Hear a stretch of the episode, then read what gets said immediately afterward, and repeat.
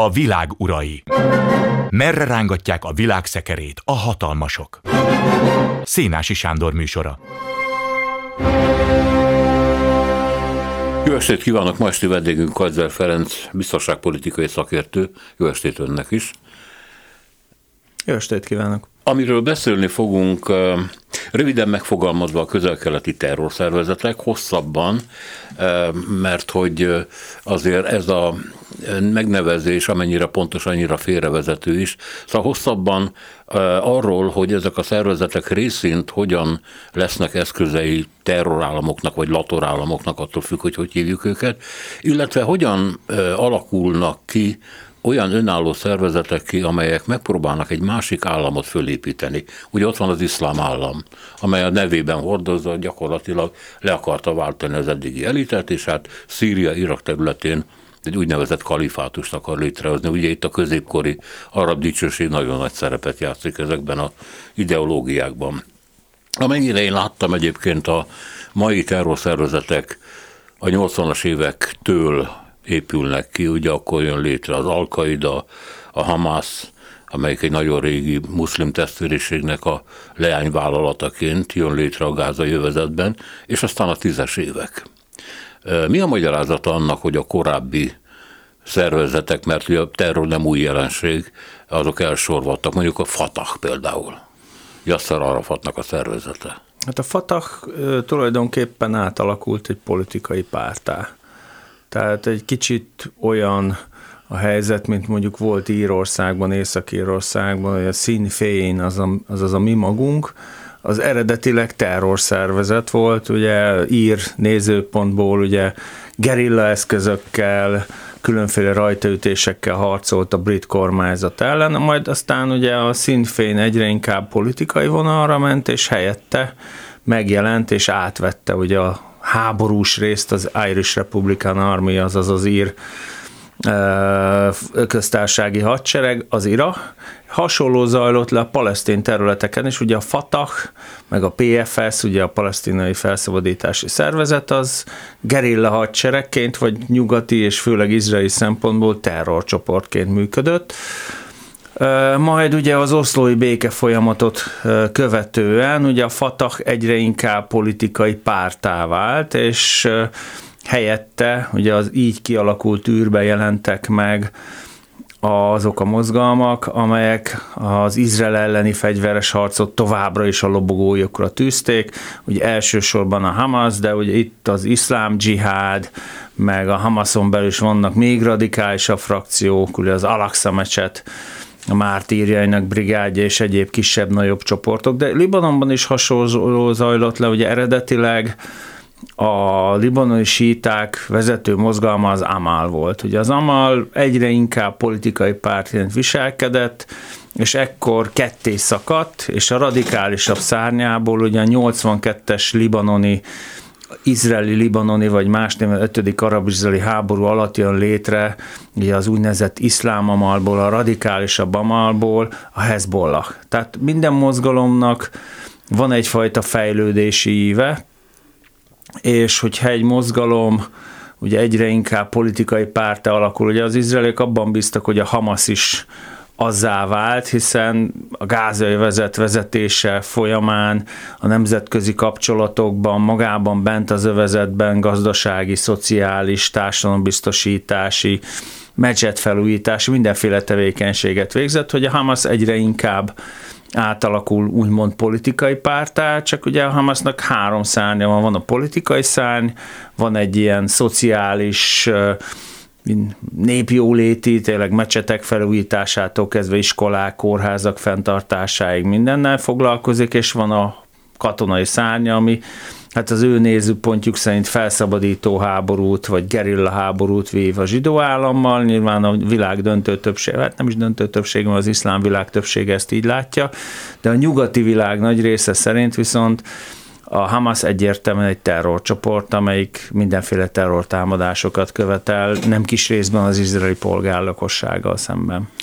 A terror és a terrorszervezetek, ez ma már ugye sajnos teljesen nyilvánvaló, befolyásolják és néhol irányítják is a világpolitikát, meg, hogy mondjam, csak a világ mentális egészségét is befolyásolják, hogy most például hogy érzi magát Nyugat-Európa, vagy az Európai Unió több tagállama, amely kezdi elsáncolni magát, lezárni a határokat, félve azoktól a terroristáktól, akik beszivároghatnak, és nyilván valamennyire be is szivárognak az Unióba.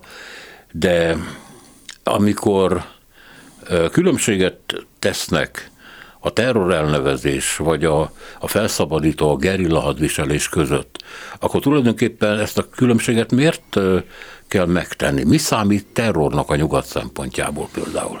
Hát ugye itt a legnagyobb probléma az, hogy valahányszor terrorizmusról beszélünk, vagy különféle politika erőszakformákról tartok előadást a hallgatóknak az egyetemen, hogy nincs nemzetközileg elfogadott egységes terrorizmus definíció. Tehát amíg mondjuk az államot a nemzetközi jog tudja definiálni, hogy mi számít államnak. Ugye alapvető kritérium például az, hogy egy államnak állandó, egy államnak tagsággal kell rendelkezni, tehát bent kell lenni az ENSZ-ben, tehát az ENSZ tagállam igazából az, amit a nemzetközi jog államnak ismer el. Addig a terrorizmusra több tucat kiváló definíció van, de nincs egységes definíció, nagyon egyszerű oknál fogva. Nagyon sok terrorista mozgalom mögött egy valós vallási érdeksérelem, etnikai elnyomás, üldözött kisebbség, tehát nagyon mély társadalmi, szociális problémák állnak és ezeknek a mozgalmaknak vannak támogatói. Így azt is mi szoktuk mindig mondani, hogy valakinek a terroristái, azok másoknak a szabadságharcosai. Tehát nincs egységes terrorizmus definíció, nyugaton sem.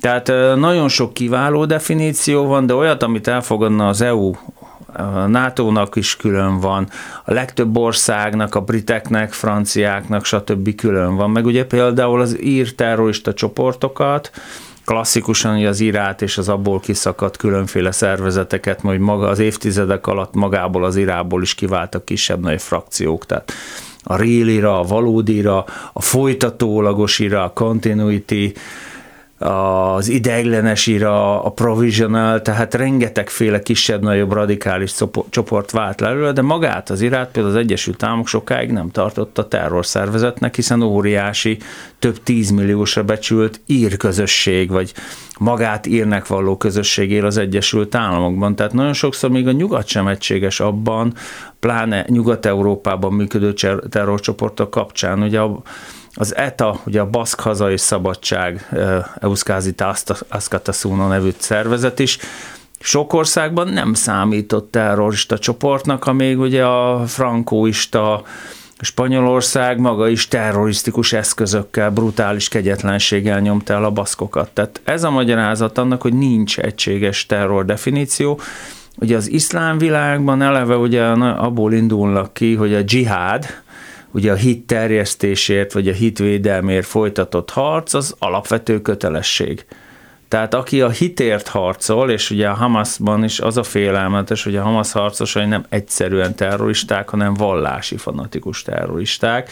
Ugye ez nagyon sok olyan brutális kegyetlenséget meg kell sajnos, hogy magyarázzon, amit Nyugat-Európában, a régebbi terrormozgalom, nem szabad elfelejteni, Nyugat-Európában, Európában rengeteg terrorista csoport volt, különösen a hidegháborúban, amikor az ilyen szélső baloldali mondjuk úgy motivációjú, ugye a kommunizmushoz húzó terrorcsoportokat, mint ugye a Vörös Hadsereg frakció, vagy a Vörös Brigádok, vagy a francia direkt vagy közvetlen akció, vagy a belga harcoló kommunista sejtek, ezeket mind a Szovjetunió támogatta. Tehát rengeteg terrorcsoport volt, de ők általában fontos embereket igyekeztek elrabolni vagy megölni, tehát bírókat, ügyészeket, politikusokat, rendőr vagy katonatiszteket, politikai pártok vezetői, tehát akik fontos emberek voltak, és nem igyekeztek oktalan mészállásokat végrehajtani, mert az lejáratta volna a mozgalmat. Most a mostani úgynevezett globális szalafita, dzsihadista vagy iszlamista hátterű terror, terrorista mozgalmak na, nem számít. Nem hogy az, hogy a másik oldal mennyi embert ölnek meg, hanem az sem számít, hogy közben a saját oldalukon mennyi ember hal meg hiszen azok úgy is a paradicsomba jutnak, hiszen a hitért haltak meg. Tehát az ember élethez való hozzáállása az iszlám világnak egész más. Ott ugye van egy kötelezettség a közösséghez, az ummához, ami sokkal erősebb a közösséghez való tartozás, mint itt nálunk Európában, ugye ez az úgynevezett nyugati keresztény kultúrkör, ez sokkal individualistább.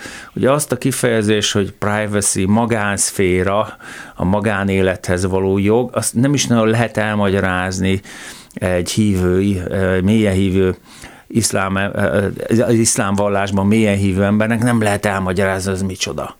Ő sosincs egyedül, mindig egy, mindig egy közösséghez tartozik, így van, és, és nagyon fontos, hogy az ő egyéni igényeit nem lehet a közösség felé helyezni. Ugye itt azért Európában, meg a nyugati világban azért ez gyakorta megtörténik, és ez részben magyarázat arra is, hogy a saját áldozatokhoz miért más, hogy hát úgyis a paradicsomba kerül. Tehát messze nem számít annyit az ember élet sajnos számos helyen. Minél radikálisabb, minél mélyebben hívő, és hát ugye nem szabad elfelejteni, hogy az iszlám sem egységes. Tehát a síta, meg a szunita két fő irányzaton belül is rengeteg kisebb, nagyobb vallási irányzat van, ezek néha egymással is háborúznak. Tehát, hogy messze nem olyan egységes az iszlám világ, mint ahogy nagyon sokan gondolják róla. Igen, hát mondjuk az a tévképzet is él, hogy a szunnita irányzat az egy békésebb, a síta pedig az egy ilyen terrorra hajlamos, de ami butaság természetesen, mert mind a két oldalon vannak terroristák. Egyébként, ha már a meghatározásoknál tartunk, nem tudom, hogy magamnak így házi használatra azt, azt gondoltam el, hogy a terror akkor terror, hogyha civilek ellen irányul. Tehát ártatlan emberek ellen irányul. Gyerekek, öregek, teljesen mindegy. Mert ennek semmi más célja nincs, mint a, a pusztítás és az elrémítés. Minden más esetben, ha megtámadnak egy bírót, egy katonát, egy politikust, akkor lehet mondani, hogy itt valamiféle háború folyik a saját érdekeiért, ezt se kell föltétlenül elfogadni, de hát a valóban, ami, ami most a, amit most a Hamas a gyerekek ellen elkövetett, az izrael, dél-izraeli gyerekek ellen, az, az el, elfogadhatatlan, elképzelhetetlen és megmagyarázhatatlan. Bár ugye ön most mondta, hogy e, tulajdonképpen a hozzáállás nagyon megváltozott az emberi élethez az utóbbi időkben. Az ember élethez mindig is most egyébként sokkal kellemesebb helyzetben vagyunk. A középkorban, meg a korai korban csak az urak élete számított. Tehát a jobbágyok, a munkások, a szegények, azok fogyóeszköznek számítottak. Tehát itt az ember élethez való hozzáállás megint társadalmi fejlettség kérdése. Az úgynevezett szubszaharai Afrika legtöbb országában nem is nagyon vakcinálták a saját kormányzataik az embereket a Covid járvány alatt. Aki túléli, túléli, marad úgyis elég. Tehát, hogy ott, ott egész más megint a hozzáállás, és egy picit visszaugorva a definícióra, úgy nagyjából megvannak azok az alapkifejezések, amik a terrorizmus definíciában benne kell, hogy legyenek, tehát ugye valóban az egyik fontos kritérium, hogy a polgári lakossággal szemben kövessék el. Másik, hogy ugye erőszak, vagy azzal való fenyegetés, de ahhoz, hogy elhiggyük egy szervezetnek, hogy ő képes erőszakot végrehajtani, ahhoz neki egyszer-kétszer támadnia kellett.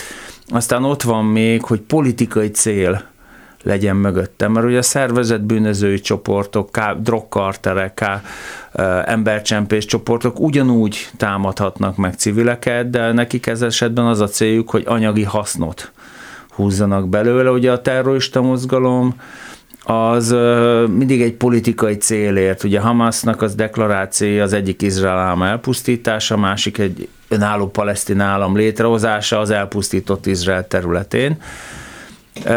És nagyon fontos, hogy csak az elméletben lehet éles határokat vonni. Tehát a valóságban nagyon bonyolult a helyzet ha mondjuk kifejezetten katonai célt támadok meg, ugye Irakban, Afganisztánban nagyon sokszor előfordult, hogy utcán haladó amerikai menetoszlopot támadtak meg. De mondjuk felrobbantuk egy robbanó töltetet, és az nem csak az amerikai járművet rongálja meg, megöl vagy megsebesítve a bellévő katonákat, hanem az utcán éppen haladó családok közül is több nőt meg gyereket megölnek, akkor már, már ott az a kérdés, hogy ez most akkor mi? Ez terrortámadás? Megölt egy csomó civilt. Gerilla akció? Eredetileg az amerikaiak ellen tervezték. Ugye a katonai nyelven van egy borzasztó ilyen száraz kifejezés, ugye ez a másodlagos károkozás. Tehát nem akartuk, de megöltünk civileket is. Tehát ne, elméletben lehet definíció alapján minősíteni terve, szervezeteket, a valóság viszont soha nem fehér vagy fekete, hanem mindig szürke. Tehát a legtöbb gerilla mozgalom az nagyon sok civil tölt meg, és ugye ugyanilyen logika alapján az izraeli akciókat ugye lehet jogos válasznak nevezni, de hát ugye több ezer civil halt és nyomorodott már meg Gázában. Egy jelentős részüknek semmi köze a Hamashoz, ők ugyanúgy elszenvedői a Hamas brutalitásának. Izrael akkor most terrorista állam. Nyilván az arab világ egy része, az iszlám világ egy része szerint nem. Nyilvánvaló módon a nyugati világ nagy része szerint bocsánat, az arab világ nagy része szerint Izrael terrorista állam, míg a nyugati világ nagy része szerint természetesen nem. És jellemző egyébként, hogy Izrael megítélése az nagyjából felfűződik a mostani nemzetközi kapcsolatok nagy törésvonalára, hiszen Oroszország anélkül, hogy érdemben elítélte volna Hamas támadását, mára már egyértelműen a palesztin ügy elkötelezett támogatójává vált. Mindig is inkább támogatta a palesztinokat, azon egyszerű logikából kifolyólag, hogy Izrael mindig is az Egyesült Államok szövetségese volt. Kína némi kivárás után most már leginkább szintén önmérsékletre szólítja fel Izrael, tehát Kína is inkább olybá tűnik, hogy a palesztin úgy mögé állt, de hát azért, mert ugye az ő globális nagyhatalmi ellenfel az Egyesült Államok és az Egyesült Államok szövetségi rendszere. Tehát a megítélésben, egyes mozgalmak megítélésében messze nem csak az számít, hogy maga a mozgalom miket követett el, hanem az is, hogy kik vannak szemben a mozgalommal, és azokkal a szemben álló államokkal szemben a más államoknak milyenek a kapcsolatai. Még visszatérve egy kicsit a, az ember élethez, illetve ahhoz, hogy hogy mondjam, mindig mások dúlásai számítanak elsősorban. Itt van a frankfurti könyvvásár, ahol most egy palesztin írónő kapta volna a díjat. Ezt korábban ítélték meg neki, aztán jöttek a sajnálatos események, és hát ugye ezt a díjat most már nem lehet átadni. Tehát el fogják halasztani valószínűleg.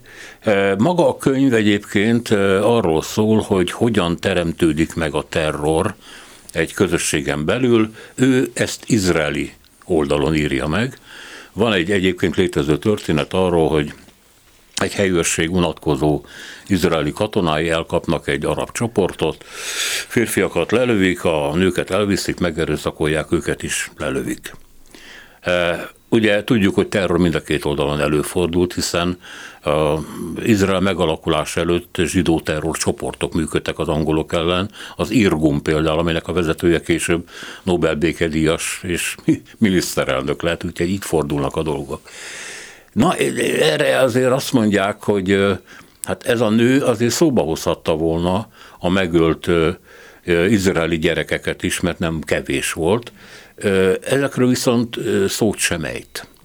Tehát nagyon kiváló, nagyon tehetséges emberről van szó az írónő esetében, de hogy, hogy mondjam, nem lehet semmilyen módon hidat verni ezek közé a különféle partok és oldalak közé, azt az ő esete is bizonyítja. Egyszerűen a mások áldozata, az természetes következmény, az én áldozatom pedig bűncselekmény, mármint amit ellenem követtek el. Sajnos ennek a történelmnek a nagyon mélyre nyúlnak vissza ennek az ellentétnek a gyökerei, több mint száz évre.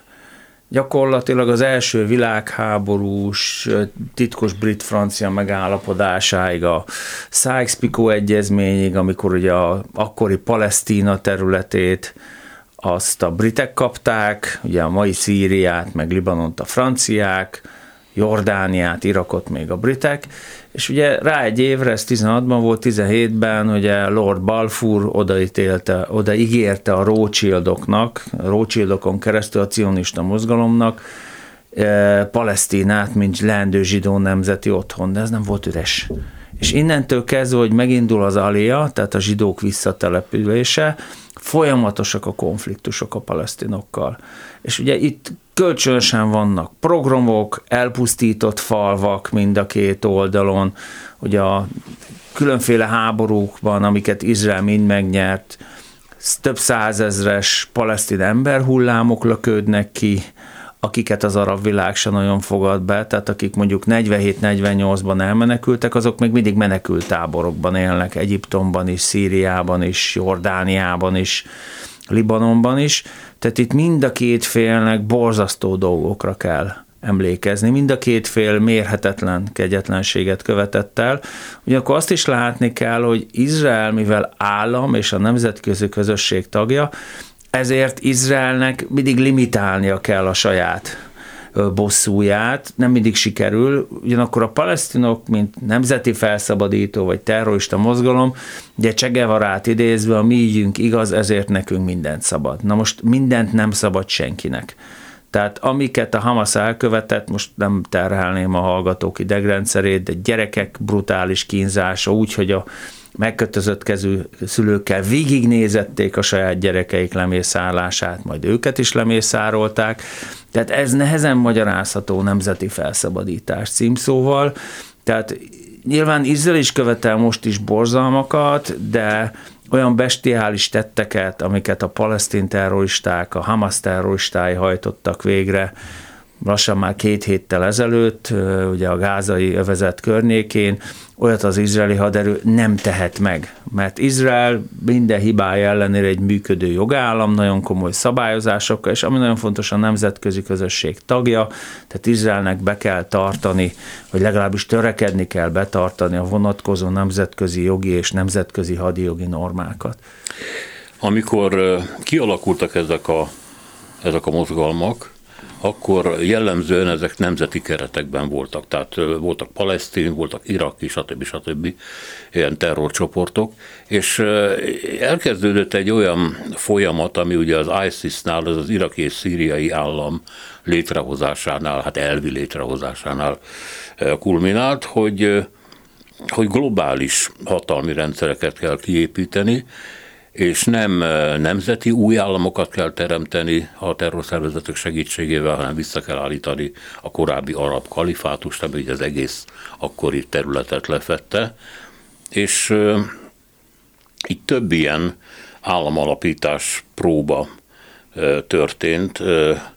Azt hiszem, hogy az al az tervezte, de nem jelentette be, az ISIS bejelentette, és volt még valami, amelyik ilyen nemzeti, nemzetközi államot akart létrehozni? Hát igazából, hogy az iszlám állam mennyire akart nemzetközileg elismert államot létrehozni, nem tudjuk. Ugye itt főleg Irakban, meg, meg Szíriában azért a korábbi közigazgatás, fegyveres erők, ugye még a Saddam Hussein féle például Irakban, szakemberei csatlakoztak a mozgalomhoz, és valóban valamiféle állami szerepeket ellátott a mozgalom az által a területeken. Most körülbelül hasonló államisága van a Hamasnak is, ugye nagyjából ő kormányozza Cisziordániát. Cisziordániát, bocsánat, a gázövezetet, hát Cisziordániát, a Fatah. Hát, igen, de Cisziordánia még mindig inkább a Fatahé, de ugye saját területén belül is az iszlám dzsiháddal is folyamatosan szemben kell állni. De erre már volt példa korábban is nem is kell iszlamista, terrorista mozgalmakra gondolni. Ugye Latin Amerikában, Kolumbiában például két a Szovjetunió, illetve Kuba által támogatott szélső baloldali terrorcsoport, a FARC meg az ellen, az voltak olyan idők, amikor Kolumbia területének több mint egy harmadát ellenőrizték, és állami feladatokat láttak el, iskolákat üzemeltettek, gazdasági tevékenységeket folytattak, mondjuk az egyik fő bevételi forrás az volt, hogy megvédték a kábítószertermelőket, akik ezért cserébe kvázi védelmi pénzt vagy adót fizettek nekik, de a szomszédos Peruban hasonló volt a helyzet a fényes ösvényel. Ugye a fényes ösvény is a 80-as években, meg a 90-es évek elején hatalmas területeket ellenőrzött. Tehát sajnos ez nem példa nélkül, hogy egy terrorcsoport de facto állami területeket hozzon létre. Ugye, ami érdekes volt, ami meglepő volt, hogy ezt gyakorlatilag a közel-keleten tudta megcsinálni, azért hatalmas haderők vannak, meg nagyon fontos, hogy Latin Amerika esőerdélyben, meg az Andok hegyvidékén kisebb-nagyobb területeket ellenőrzésünk alá vonni nem akkora kihívás, mint a sivatagban, ahol ugye például nincs hova elbújni, tehát ott egészen mások a az viszonyok. És ugye óriási haderőkkel rendelkezett, ugye főleg Izrael elleni háború miatt Szíria, ugye a Irak, tehát hogy itt, itt az volt a meglepő, hogy többé-kevésbé működőnek hitt országok estek szét villámgyorsan, és ugye a romokból terrorcsoportok tudtak kiemelkedni.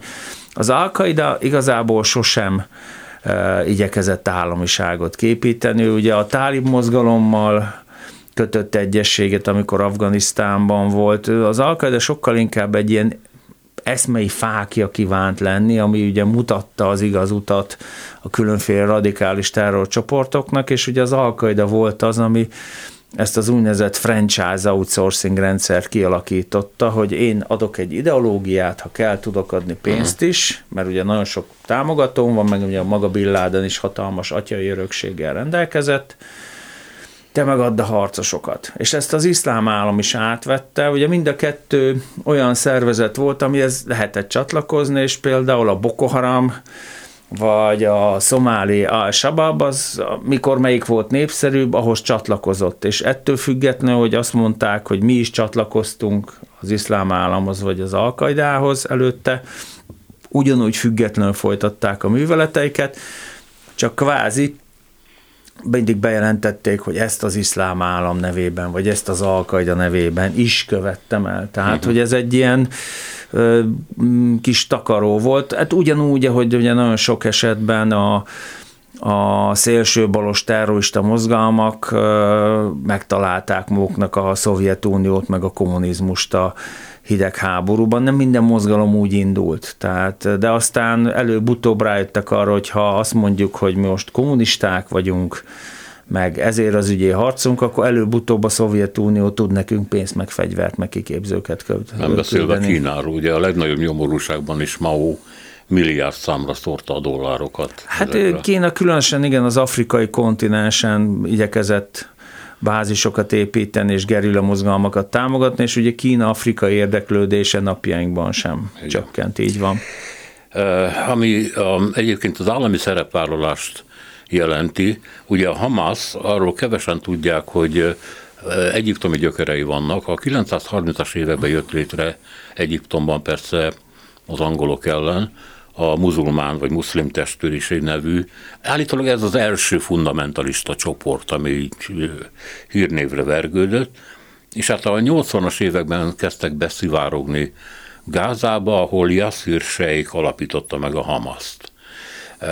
Tehát valamennyire ez inkább egy ilyen egyiptomi ihletésű szervezet. Na most a muszlim testvériségről meg már akkor leírták, hogy valóban kórházakat tart fönt, iskolákat alapít, öregeket gondoz, mecseteket takarít és felújít, szóval elvégezte azt, amit az állam nem.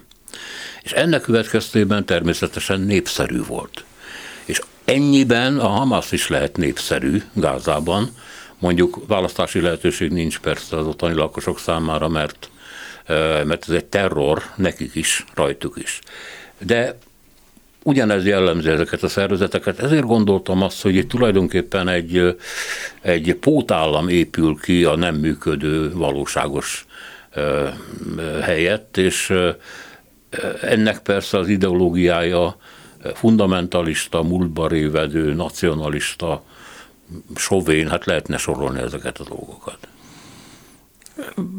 Az a baj, hogy a nemzetközi rendszer egyik legnagyobb problémája, hogy a világ országainak közel a fele nem működik rendesen. Tehát ugye alapvetően mit válunk el egy államtól, hogy legyen közbiztonság, legyen víz, legyen áram, most már elvárás az internet, meg a térerő is, tehát legyen mobil lefedettség, legyen élelmiszer a boltokba, legyen legalább alapfokú oktatás, tehát ezek a legalapvetőbb állami feladatok, de a világ országának egy jelentős része egyébként főleg az afrikai kontinensen, közel-kelet bizonyos részein, meg dél-kelet-ázsiában, meg Latin-Amerikában, az úgynevezett közép-amerikai földhídon, meg egyik másik karibiki szigetországban az államok ezeket a feladatokat nem tudják ellátni.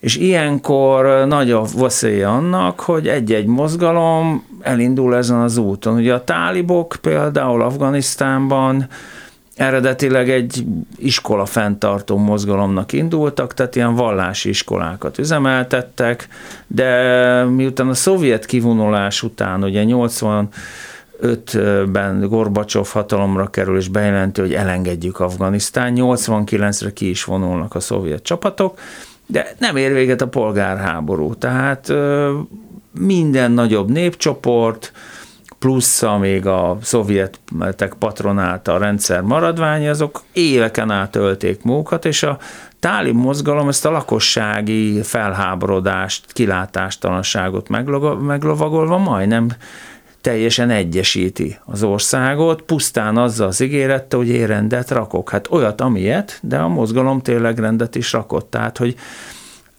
az erős, de legalább a működő állam ígéretével nagyon sok embert meg lehet nyerni. Bármilyen meglepő, a tálibok ahhoz a brutális polgárháborúhoz képest, ami volt, ahhoz képest egy nagyobb biztonságot tudtak mondjuk nagyjából 2000-re kialakítani. Csak hát ugye a tálibok pekhe az volt, hogy az egyik patronátjuk, Osama Bin Laden úgy döntött, hogy jó ötlet terrortámadás végrehajtani az Egyesült Államokkal szemben.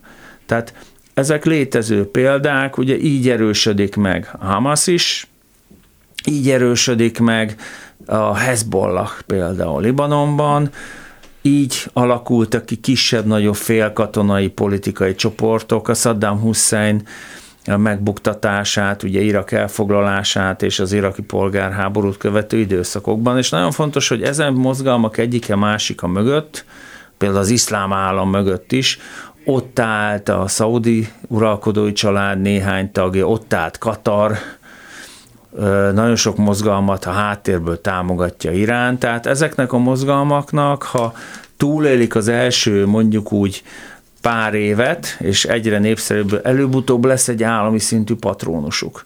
Nyilván az az állami szintű patrónus nem önzetlenül támogatja ezeket a mozgalmakat, te cserébe elvár valamit, és ezek a mozgalmak lehetnek ennek a patrónusnak, ennek a támogató államnak a kinyújtott kezei. Ugye Latin Amerikában például a szélső balos, szélső baloldali terrorista mozgalmakat, politikai csoportosulásokat mindig támogatta a Szovjetunió, hiszen Latin Amerika ugye hidegháborúban, sőt egyébként többé-kevésbé napjainkban is az Egyesült Államoknak a gazdasági hátsó udvara, de nagyon sokszor nem direkt módon maga a Szovjetunió csinálta ezt, hanem Kubán keresztül. Tehát, hogy arra is ügyelnek néha a nagyhatalmak, hogy ők maguk ne piszkolják be a kezüket, Ugye erre Irán, igen, nem nagy hatalom, de legalább regionális középhatalom jó példa, a mocskos munkát nagyon sokszor a Hamasszal vagy a Hezbollahkal, tehát a két Izrael szomszédságában lévő ilyen félkatonai, félig politikai, félig, politi- félig e, pedig terrorcsoportokkal hajtatja végre. És akkor lehet azt mondani, hogy én ott se voltam. Hát azok mhm. a, az a Hamas volt, az a Hezbollah volt. Szóval azt mondja, hogy viszonylag rövid idő az, amíg ezek a terrorszervezetek önállóként, önálló elemként tudnak működni, mert előbb-utóbb megjelenik egy patronus, hiszen nekik pénz kell, meg fegyver kell, és ennek következtében, ugye, mint a Hamas, amely tulajdonképpen szunnita, az a síta Irán fegyvereiből, meg pénzéből működik. Állítólag Irán egyébként évente kb. 100 millió dollárt költ ezekre a terrorista szervezetekre, a Hezbollahra is, meg a Hamasra is, meg hát több ilyen pici, rengeteg kis palesztin gyilkológép működik, lássuk be, a közel-keleten. És ezzel kapcsolatban, a legutóbbi Hamas támadással kapcsolatban is ugye fölmerül Irán, az iráni vonal, meg az iráni pénz, meg iráni kiképző tisztek jelenléte, Gázában, ezt egyébként dokumentálták. Nyíltetok, igen. Vagyis ezek a terrorszervezetek, hogy mondjam, csak előbb-utóbb ilyen bábuként jelennek meg, mások bábujaként akik, akiket beetetnek, azzal például, hogy eljött az ideje annak, hogy egész Izraelt lerombolhatjátok, lerohanjátok, győztesek lesztek, egy éven keresztül terveztünk mindent, pénz van, ember van, fegyver van, és mikor ők ezt elhiszik, és betörnek Izraelbe, és csinálják, amit csinálnak, akkor tulajdonképpen csak egy, egy nagyhatalmi mahinációnak a balekjai. A helyzet ennyire sem egyszerű, tehát nyilván ezeknek a mozgalmaknak megvan a saját politikai akaratuk, nem mindig vezethetők ezek az emberek. Tehát Iránnak nyilván van valamennyi befolyása a Hamasra meg a Hezbollahra, de ez nem azt jelenti, hogy minden döntést Teheránban hoznak. Tehát ezeknek a mozgalmaknak megvannak a saját szándékai, megvannak a saját céljai. De ez a kettő most egybeesett.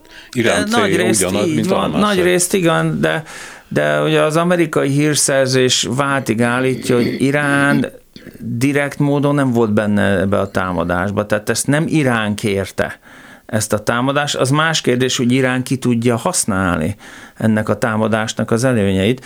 Tehát, és ha az amerikaiak, akik hát mondjuk úgy nem szeretik az irániakat, és vice versa, határozottan állítják, hogy szerintük Irán nem volt benne, akkor én hajlok arra, hogy elhiggyem, hogy vélhetőleg Irán, nem Irán adta ki a parancsot.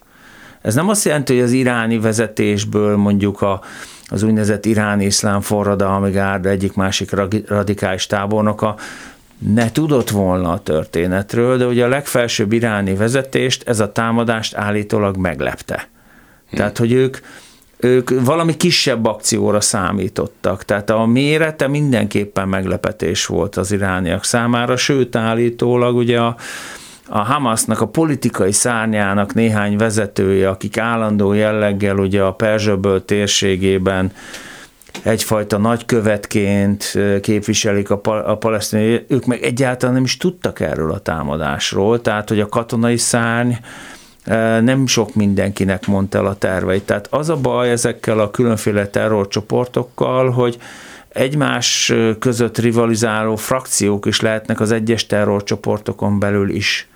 Tehát lehet olyan támadás, ugye az Alkaida meg az iszlám állam nagyon jó példa, mert volt külön az iszlám államnak iraki lányvállalata, szíriai lányvállalata, líbiai csoportjai voltak, és ezek a csoportok nem is nagyon kommunikáltak egymással. Tehát nagy, a terrorista mozgalmaknak ami a legnagyobb erőssége, hogy gyakorlatilag ilyen sejtszerűen vannak felépülve, és az egyes sejtek egymástól független is tudnak működni, az egyben a hátrányuk is, mert lehet, hogy éppen az egyik oldal egyezkedik valakivel valamiben, és közben egy másik része a csoportnak pedig elkövet egy olyan támadást, amivel az egész megalapodás fel lehet rúgni. Tehát ezeket a mozgalmakat nem szabad úgy elképzelni, mint egy működő államot, hogy valaki kitalál valamit, meg végrehajtja, vagy megegyezünk a mozgalommal, és akkor mondjuk abba hagyják a harcselekményeket. Sok kisebb, nagyobb egymással is rivalizáló csoportokból állnak, tehát messze nem olyan központosítottan vezetettek, mint bármelyik modern állam.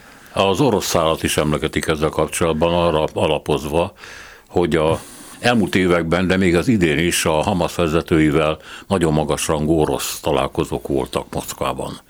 Tehát a Hamas külügyminisztere, legalábbis itt így hívjuk mondjuk, de e, persze egészen más a, vagy összetettebb a funkciója, meg a vezetője, az új vezetője, és ott volt Moszkvában, és találkozott a külügyminiszterrel, hogy Putyinnal is találkozott, azt nem tudjuk de hát e, nagyon elmélyült viszonynak kell lenni ott, ahol ilyen gyakoriak a összejövetelek. Az orosz szára sincs egyértelmű bizonyíték. Ugye Moszkvának még kevesebb befolyása van a Hamasra, mint Iránnak. Iránnak nyilván jelentős befolyása van a Hamasra, mint a mozgalom legfőbb fegyverszállítója, legfőbb anyagi támogatója, becsendben jegyezném meg, hogy azért Katar is irgalmatlan mennyiségű pénzt pumpált a. Tehát az arab világ számos más országa is támogatja, és ott is, ha azt mondom, hogy ország, ugye Ibn Saud egy rendkívül szorgalmas ember volt, több tucat felesége és több száz ágyasa volt, ugye ennek köszönhető, hogy a szaudi uralkodói család 6000 tagból áll. Alanyjogon majdnem mindegyikük milliómos és közülük nem egy, nem kettő, dollármilliókról beszélünk, komoly összegekkel támogat különféle radikális csoportokat. Ez nem nevezhetjük szaudi támogatásnak, de ugye Szaudarábiából érkezik a pénz. Tehát Moszkva nak óriási segítséget, szívességet tett a Hamas. Az egyértelmű. Tehát mindazon pénz, fegyver, ami most Izraelbe megy, az nem fog Ukrajnába menni.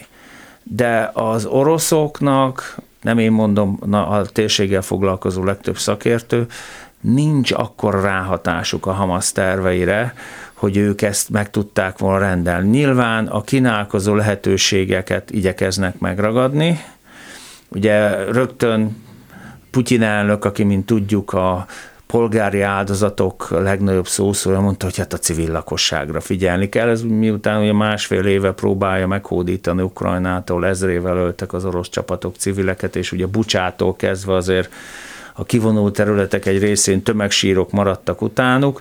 Ez teljesen hihető az ő szájából. Nyilván Moszkva igyekszik halászni a zavarosban, igyekszik az eseményeket a saját javára fordítani, de a legtöbb szakértő, az főleg közel foglalkozó szakértő azt mondja, hogy ezt Moszkva nem rendelhette meg, tehát Moszkvának nincs akkora szava ezeknél a mozgalmaknál.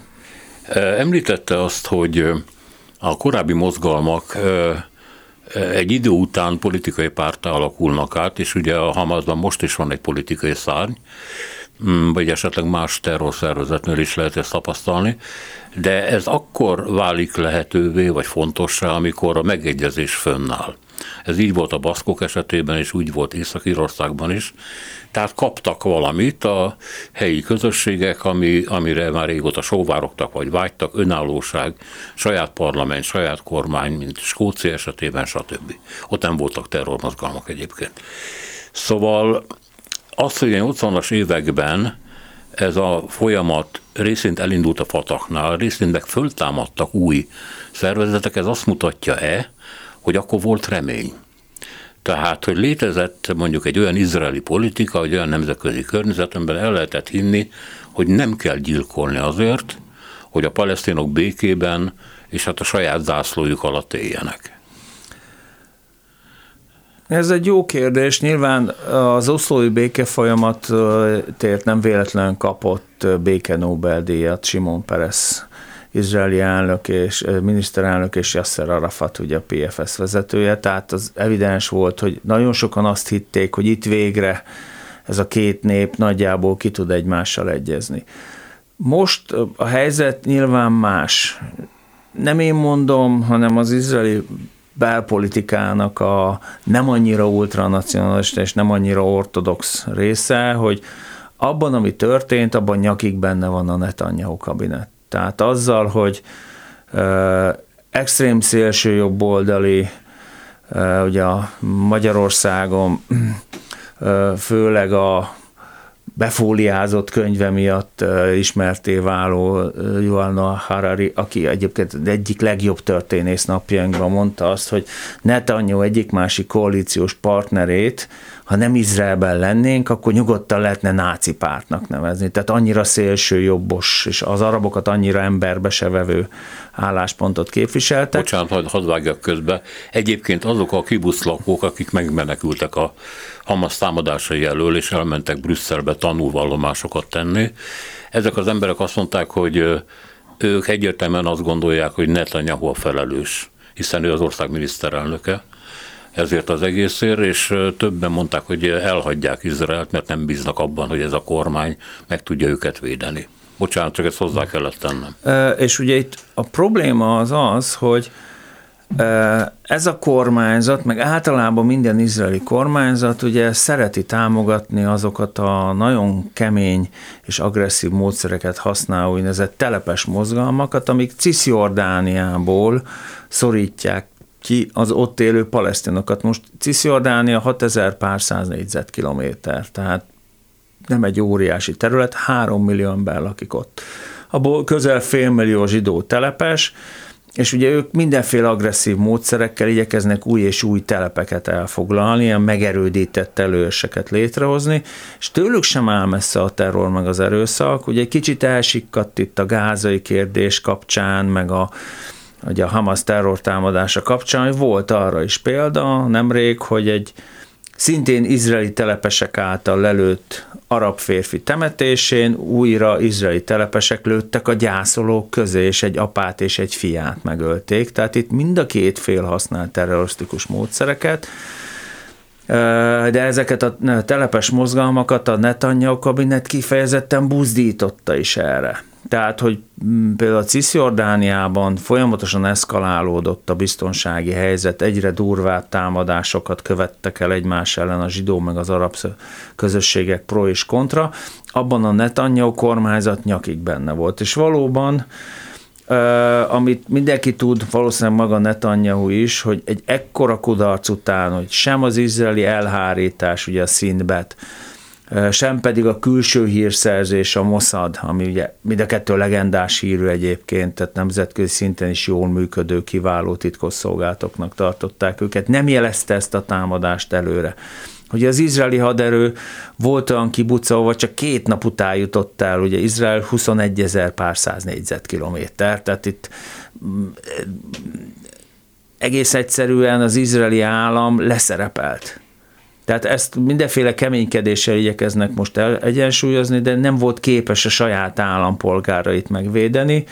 Volt olyanra példa, amikor egy háznak a pánik szobájában, ami szerencsére nem gyulladt ki, a túlélők a füstben fuldokolva, majd egy napot vártak arra, hogy megérkezzenek azok az izraeli csapatok, akik kimentették őket. Tehát, hogy ez egész biztos, hogyha véget ér ez a konfliktus, valószínűleg ez Netanyahu bukását fogja okozni, mert megrendült iránta a lakossági bizalom. Kérdés az egyébként, hogy maga Netanyahu, aki ezt pontosan tudja, meg egyébként azt is tudja, hogy mivel mind korrupciós ügyek, mind hatalommal való visszaélés miatt nagyon sok nyomozás van ellene, jó eséllyel neki ez volt az utolsó esély, hogy megúszza a börtön, mert ha már nem lesz miniszterelnök, nem lesz védettség, akkor le fogják nagy valószínűséggel csukni. Tehát nagyon sok szakértő ezért azt is mondja, hogy maga Netanyahu a minél keményebb fellépésben érdekelt, mert az el tudja terelni a figyelmet az ő visel dolgairól, meg arról az óriási politikai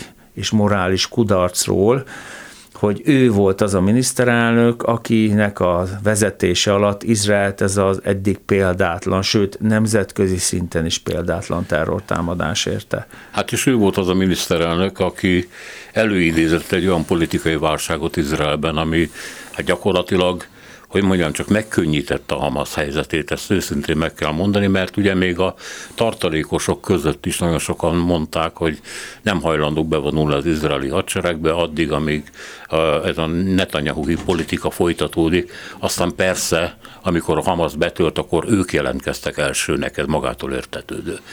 De ezt a helyzetet előállítani, Izraelt megrendíteni belülről, ezt a Netanyahu politika intézte el. Igen, ugye Netanyahu részben a saját védelme miatt, részben pedig ugye a szélső jobboldali szövetségesei nyomására megpróbálta a fékek és ellensúlyok rendszerét felszámolni. Tehát a bírói hatalmi ágat megpróbálta beszántani. Na most itt látszik igazán, hogy Izrael azért egy komoly demokrácia, és ugye milliók mentek az utcára, milliók Igen. fejezték ki elégedetlenségüket, köztük sokan olyanok is, akik hagyományosan a Likudra, tehát Netanyahu pártjára szavaznak, csak ugye ők is azt mondták, hogy a politikai játékszabályokat be kell tartani. Tehát azért bíróságra, meg bírói függetlenségre szükség van egy jogállamban. Igen, és hát maga az ország államfője is így nyilatkozott meg mellettük. Ebben a pillanatban, miközben ugye ebben a műsorban is sokat beszéltünk arról, hogy Izrael is miféle hibákat vagy éppen bűnöket követett el, ez a pillanat most arról szól, hogy ki kell állni Izrael mellett nyilvánvalóan a terrorra szemben. Mindenféle vitát el kell halasztani, úgy gondolom, későbbre, de nem, nem letakarni természetesen. Hiszen ezek után, hogy Hamaszt vagy sikerül megsemmisíteni, vagy sem, a gyökereit biztos nem lehet kitépni a terrornak. Hát egészen másfajta politikai felállásra lesz szükség, ha azt akarják, hogy hogy ez ne ismétlődjön meg. Van erre remény, politikai esély? Hogy az izraeli társadalom nagyon komolyan fragmentált. Az most, hogy a terrortámadás után összezárnak, ez teljesen természetes, de hogy ezt az alapvető problémát, hogy mekkora ellentét van az ultraortodoxok, meg a hívő, mélyen vallásos zsidók, meg a világéletet élő zsidók között, ezt nehéz áthidalni, és ebből a szempontból Izrael egy demokrácia. Tehát sok párt fog indulni, valószínűleg a következő választás után is hosszas koalíciós tárgyalások várhatók, hiszen ha nagyon sok párt van, akkor nagyon nehéz egy stabil parlamenti többséget létrehozni. Hát igen, de ennek vannak tanulságai ennek a gyilkos Hamas támadásnak. Az de izraeli belpolitikára nézve De is. azt a, a tanulságot le tudják vonni a katonák, a hírszerzés, tehát, hogy az államnak az önvédelmi mechanizmusai, a fehérvérsejtjei, azok uh, tanultak ebből. Tehát még egyszer egy ugyanilyen támadást biztos nem lehet elkövetni Izrael Még egyszer ennyit nem fognak hibázni. Egy picit elaludt az éberségük, de most megtanulták, hogy mire kell figyelni. A nagy kérdés pedig, hogy mi lesz az izraeli-palesztin együttéléssel, pedig továbbra is ott lóg a levegőben. Köszönöm szépen, hogy itt volt velünk. Kérem. Kaiser Ferenc biztonságpolitikai szakértő volt a vendégünk az elmúlt 50 percben. A műsort Selmec János szerkesztette, a műsorvezető Szénási Sándor volt. Köszönjük a figyelmüket, minden jót!